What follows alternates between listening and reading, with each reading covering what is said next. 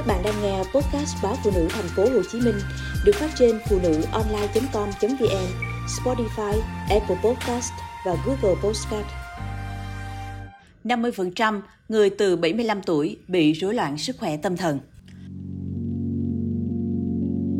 Theo một nghiên cứu từ Úc cho thấy, cứ hai người ở tuổi 75 thì sẽ có một người bị rối loạn sức khỏe tâm thần và cần được hỗ trợ y tế.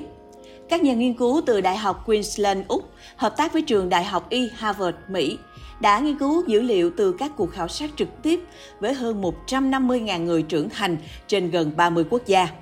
Dữ liệu được thu thập trong khoảng thời gian 21 năm thông qua sáng kiến khảo sát sức khỏe tâm thần thế giới của Tổ chức Y tế Thế giới. Và kết quả cho thấy tỷ lệ mắc các vấn đề và rối loạn về sức khỏe tâm thần của con người càng lớn tuổi càng cao. Giáo sư John McGrath, tác giả chính của nghiên cứu, cho biết khoảng 50% dân số sẽ mắc ít nhất một chứng rối loạn sức khỏe tâm thần ở tuổi 75.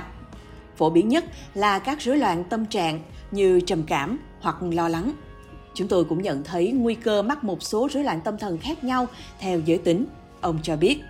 Theo đó, ở nam giới, các vấn đề sức khỏe tâm thần phổ biến nhất là lạm dụng rượu, trầm cảm và một chứng ám ảnh về một vụ việc nào đó.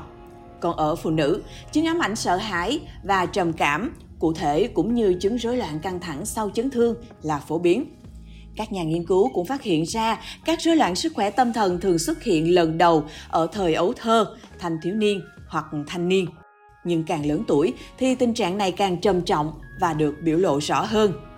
Giáo sư McGrath cho biết, độ tuổi khởi phát bệnh cao nhất là 15 tuổi. Điều này cho thấy sự cần thiết phải đầu tư vào khoa học thần kinh cơ bản để hiểu tại sao những rối loạn này phát triển. Giáo sư Ronan Kessler của Đại học Harvard cho biết các chương trình và dịch vụ dành cho giới trẻ phải được ưu tiên nhằm ngăn chặn tình trạng bệnh phát triển khi về già. Các dịch vụ cần có khả năng phát hiện và điều trị kịp thời các chứng rối loạn tâm thần phổ biến. Bên cạnh đó, nhân viên y tế cần phải có những chiến lược chữa trị phù hợp với bệnh nhân trong những giai đoạn quan trọng này của cuộc đời họ. Nếu hiểu rõ độ tuổi mà những rối loạn này thường phát sinh, chúng ta có thể điều chỉnh các biện pháp can thiệp y tế và phân bổ nguồn lực để đảm bảo hỗ trợ phù hợp và kịp thời cho những cá nhân có nguy cơ cao.